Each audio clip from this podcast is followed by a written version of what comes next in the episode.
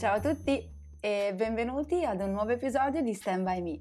Stasera con noi ho Roberta che è una laureata in ingegneria biomedica. Ciao Roby. Ciao Martina, ciao, è bello essere qui. È bello per noi averti anche perché eh, sono sicura che ci darai informazioni sconosciute su un lavoro che è molto particolare. Spiegaci meglio cosa vuol dire fare l'ingegnere biomedico. Mm. È tante cose fare l'ingegnere biomedico. Posso dirti che, raccontarti la mia esperienza, che è quella all'interno di un ospedale. Svolge tantissime attività, solitamente lavora in background con altri ingegneri o con altri tecnici, quindi è un lavoro di team. Non credete se vi dicono che è un lavoro solitario perché non è vero. Quindi non state soltanto dietro un computer. Assolutamente no. È un lavoro molto dinamico. Devi pensare che in ospedale ci sono migliaia di attrezzature che ogni giorno vengono usate da medici e infermieri. Pensa ai letti, che non sono come quelli di casa, ma sono elettrici, quindi tecnologici in un certo senso, a delle attrezzature come i defibrillatori o dentro la sala operatoria, eh, fino ad arrivare a delle attrezzature veramente complesse come le TAC o le risonanze magnetiche o attrezzature da ricerca. Ecco, tutto il giorno, quasi tutto il giorno lo passi avanti e indietro in ospedale nei vari reparti per verificare apparecchiature o ripararle o eh, coordinare un tecnico che è venuto apposta per riparare una macchina. Mm, quindi voi siete degli omini con la cassetta degli attrezzi che girano per l'ospedale ad ogni ora. Puoi immaginarci così, sì. E toglimi una curiosità, quali competenze servono oltre a chiaramente una predisposizione tecnica, quindi un po' da problem solver eh, innata, no? Allora, io posso dirti che mh, mhmm, forse a differenza di quello che si pensa, ci vuole eh, la voglia di stare con gli altri, anche proprio di gestione dei problemi, nel senso che te ti devi immaginare che ti arriva una chiamata e ti dicono la tax è rotta, e tu stai facendo tutt'altro, te lo assicuro, perché magari o sei da un'altra parte oppure sei a, a gestire una parte più amministrativa, perché c'è anche quello poi, poi, di lavoro. Quindi arrivi in reparto e c'è una sorta di agitazione, un po' perché magari hai veramente i pazienti fuori che stanno aspettando di entrare, oppure perché mh, il tecnico in sé per sé è dispiaciuto, agitato, cioè hai a che fare con le persone. Quindi una delle cose che a me viene da dire è che bisogna sapere e aver voglia, più che altro, di stare con, con l'altro e quindi una sorta di, di, di, modalità zen un pochino ci vuole. Ecco, chiarissimo perché io non ho eh, a suo tempo insomma intrapreso questo percorso. Eh, qui... un po' lo impari, eh? Un po' lo impari, te lo posso assicurare. Immagino. E quali altre skills bisogna poi mettere sul piatto ogni giorno? E adesso, a parte questa cosa del saper uh, stare in mezzo a un po' alle, alle urgenze, è molto importante la, la date organizzative, secondo me, e soprattutto perché, come mhmm, ti stavo raccontando, la manutenzione non è soltanto quella che tu fai sulla macchina, ma anche il coordinare altre persone che vengono a fare le manutenzioni. Quindi devi immaginarti che ogni giorno, di settimana in settimana, a volte anche di mese in mese, hai delle programmazioni quindi sai che la TAC ogni tot mesi viene verificata, sai che il defibrillatore ogni anno ha determinate attività da fare e lo devi moltiplicare per il numero di apparecchiature che ci sono e eh, aggiungo un grado di difficoltà, se spero di non incasinare, nel senso ogni giorno devi fare un bel po' di, di, macchine e quindi organizzi il tecnico oggi, non so, lunedì, il giorno che è, devi organizzare per il lunedì successivo eh, metterti in contatto con l'altra ditta, accordarti con loro affinché vengano per fare l'attività verificare che la facciano nei tempi, che quindi anche la macchina funzioni e allo stesso tempo ricordarti ogni giorno, quando è il tecnico lì magari che sta facendo la manutenzione, di programmare quella per la settimana dopo. Quindi eh, la programmazione credo che sia un'altra dote da, da avere, ecco, comunque da coltivare perché serve ed è molto, molto utile. No, è fondamentale, mi sembra di capire ma mi viene anche da chiederti cosa ti abbia spinto ad intraprendere appunto questo percorso, a buttarti in un'attività anche così complessa e dalle tante responsabilità? È una bellissima domanda, nel senso che se penso a me eh, bambina, ti dico io volevo fare l'infermiera, ma complice il fatto che i miei genitori in estate avessero una sala giochi, e quindi io passassi tantissimo tempo sia a giocare con i videogiochi, di sicuro ero una campionessa in una svalangata di, di giochi, sia perché vedevo tecnici venire da noi, aprire i box e tirare fuori queste schede e per me è stato forse quello, mi ha folgorato l'informatica, quello che era la costruzione, queste grandi schede e niente, e perciò forse è proprio quello che mi ha portato a intraprendere poi una scuola tecnica e infine unire la passione o così la vocazione da bambina di fare l'infermiera a quello che avevo imparato nel tempo, che era la tecnologia. Ma dimmi un po', l'amore poi per i videogiochi c'entra qualcosa con l'applicazione poi tecnica? Secondo me, guardata così col senno di poi, ti direi di sì. Nel senso che io con quella passione per il videogioco ho scelto di iscrivermi alle scuole superiori, all'istituto tecnico industriale, all'indirizzo informatico.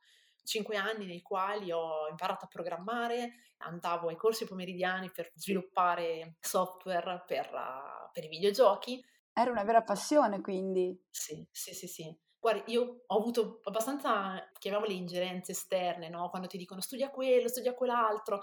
Per me informatica era proprio una vocazione, cioè per me è stato io voglio fare questo, contro anche il parere magari non proprio...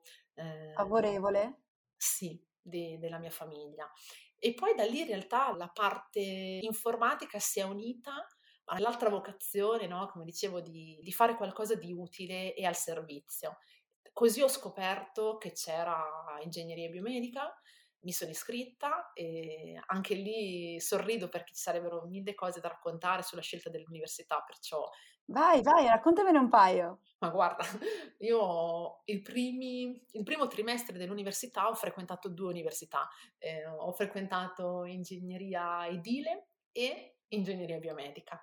Ma perché eri indecisa? Avevi detto che volevi fare informatica fin da subito e invece poi cosa ti ha fatto avere dei dubbi? Io quando ho terminato le scuole superiori mi sono accorta che pensavo come un computer e per me è stato un po' traumatico, ma avevo questa forte componente tecnica, adoravo e avevo bisogno di, di fare qualcosa di più umano e quindi per me è stato un po' così, la, la visione è stata quella di provare a unire queste capacità che avevo sia il desiderio di aiutare, sia la parte tecnica, informatica, che per me è sempre stata, sempre stata forte, comunque ero veramente brava, io sono diplomata con 100 e sono orgogliosa di questo perché oltretutto ero l'unica donna in classe ed eravamo due in diplomarci con 100, quindi per me è stato tanta tanta roba. Ma vedi che confermi che le donne in STEM sono fortissime? Posso, posso confermarlo? no. E io voglio specificare che non l'abbiamo pagata per questa confessione. Sì, sì. Quindi grazie Robby. Nel senso, se ne vorrebbero di più, così perché è bello, è bello diversificare, nel senso abbiamo tante cose da dare come, come donne e anche da scambiarci con gli uomini, quindi è importante. No, anche perché mi dai là in realtà a due considerazioni. Da un lato, probabilmente il tuo lavoro proprio mette insieme una componente più rigida, quindi appunto quella tecnica, e poi una invece più empatica che è appunto lo stare con gli altri, il, anche lo smussare se vogliamo certe situazioni, soprattutto in ospedale, più delicate. E l'altra considerazione è appunto rispetto a tutta la tenacia che ci hai messo, rispetto a tutta la, anche se vuoi la lungimiranza, perché è un lavoro utilissimo e davvero di snodo per tutto l'ospedale, no? Per tutta l'azienda ospedale. Guarda, ti, farò una previsione. E io credo che nei prossimi anni la visione delle componenti tecniche, in questo caso ingegnere biomedico, ma anche la parte informatica, cioè avrà la sua rivincita, nel senso che le professioni tecniche sono sempre state un po' sottovalutate. In realtà c'è tantissima tecnologia, c'è tantissima integrazione tra la parte informatica e la tecnologia intesa come attrezzatura sanitaria e c'è tantissimo bisogno di, di, di saperle usare. In più non ci sono molte persone che sanno mettere le mani su, sulle apparecchiature e che sanno anche comprenderle dal punto di vista proprio eh, tecnico, intendo quando leggi un documento. Allora, faccio un passo indietro. Queste macchine che tu vedi in ospedale, qualcuno le ha comprate e vi assicuro che anche una laureata in ingegneria biomedica partecipa a quelle che sono le commissioni tecniche, si chiamano, cioè gli incontri nei quali dici quali caratteristiche deve avere la macchina che vuoi nel tuo ospedale. Sì, beh, io faccio fatica a leggere il libretto di istruzioni del frullatore, immagino bene che... ci vuole un tecnico e uso Eh la parola sì. tecnico perché secondo me è una parola anche bella, nel senso, cioè è una persona che sappia leggere i numeri, sappia leggere le specifiche, capisca quando è meglio una potenza piuttosto che un'altra, una tecnologia piuttosto che un'altra. E infatti una cosa che mi piace dire, cioè chi sceglie di laurearsi in ingegneria biomedica e vuole lavorare in ospedale, oltre alla parte di manutenzione, partecipa anche a queste commissioni tecniche, deve avere una passione eh, per la tecnologia e deve essere molto curioso perché ovviamente quando si decide di comprare una macchina e di fare una gara per una macchina, ciascuno studia il mercato, quindi fai incontri con ditte, vai in giro in altri ospedali per vedere che cosa hanno preso gli altri ospedali, come si sono trovati e poi compari e poi fai insomma quella che è la procedura di gara, che qui non, ha, non è un contesto diciamo in cui parlarne perché è ampissimo, che però prevede competenze eh, di figure non solo di ingegneria ma anche di altri laureati eh, che insieme si eh, mettono in pratica tutte le leggi affinché si possa comprare una determinata macchina o meno. Ma scusa, ma perché non l'hai detto subito che eri la personal assistant allo shopping dell'ospedale? Sì, tutto chiaro, messa così. È stupendo così, sì, sì, sì. Ma guarda, vi giuro, si può scegliere anche il colore dei letti dell'ospedale. Il reparto lo vuoi viola o lo vuoi azzurro? E vi giuro, ehm, è creativo, effettivamente c'è anche questa componente di creatività.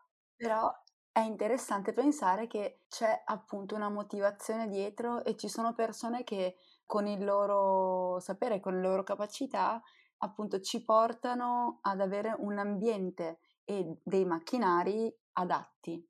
E noi forse non ce ne rendiamo conto. Prima tu dicevi del lavorare un po' nelle retrovie, ma quanto è importante che un ambiente poi così delicato, come quello medico e ospedaliero in particolare, sia curato nei minimi particolari e funzioni. Da dentro posso dirti sì. È così, eh. mi fa piacere che anche tu lo veda, ecco. Eh, ma vedi che serve anche che qualcuno te lo spieghi. Ringrazio io te per averci accompagnato appunto in questo percorso e ti chiederei ecco di chiudere con un tuo mantra, una tua citazione, qualcosa che ti porti comunque dentro, che ti aiuta nel tuo quotidiano, anche rispetto al lavoro. Allora, io posso svelarvi un segreto, nel senso, sono sempre stata una persona insicura, quindi ho fatto tante cose, sono orgogliosa di me, ma con, non in modo facile, ecco. Quindi mh, diciamo che tendo a iniziare a fare le cose quando sono un'esperta, perciò direi di non aspettare di saper fare tutto prima di iniziare una sfida, un nuovo lavoro, un'opportunità, uno studio, ma di iniziare e basta. E poi una volta ho letto su un in realtà un quaderno che mi regalarono di Mr. Wonderful, lessi una frase che in realtà mi fa sorridere, ma forse è mia, e dice racconta al mondo quanto vali, se non lo farai tu non sarà tua nonna a farlo. Quindi... Oh, è bellissima questa frase e, serve anche poi per, per spronarci anche a condividere molto di più. E un altro messaggio sicuramente che hai dato nel tuo raccontarti è la collaborazione, il chiedere, l'essere in grado anche di costruire ponti, così come fai tu fra i diversi reparti, così dovremmo fare ogni giorno proprio per far conoscere le nostre doti, per anche chiedere nel caso di, di necessità. Guarda, è stata di sicuro una gran scoperta quella che ci hai accompagnato a fare oggi. Ti ringrazio molto e sono sicura che avremo messo molto interesse anche ai nostri ascoltatori. Grazie, grazie, grazie a voi, mi ha fatto immensamente piacere sono qua per qualunque altra curiosità sul mondo ospedaliero.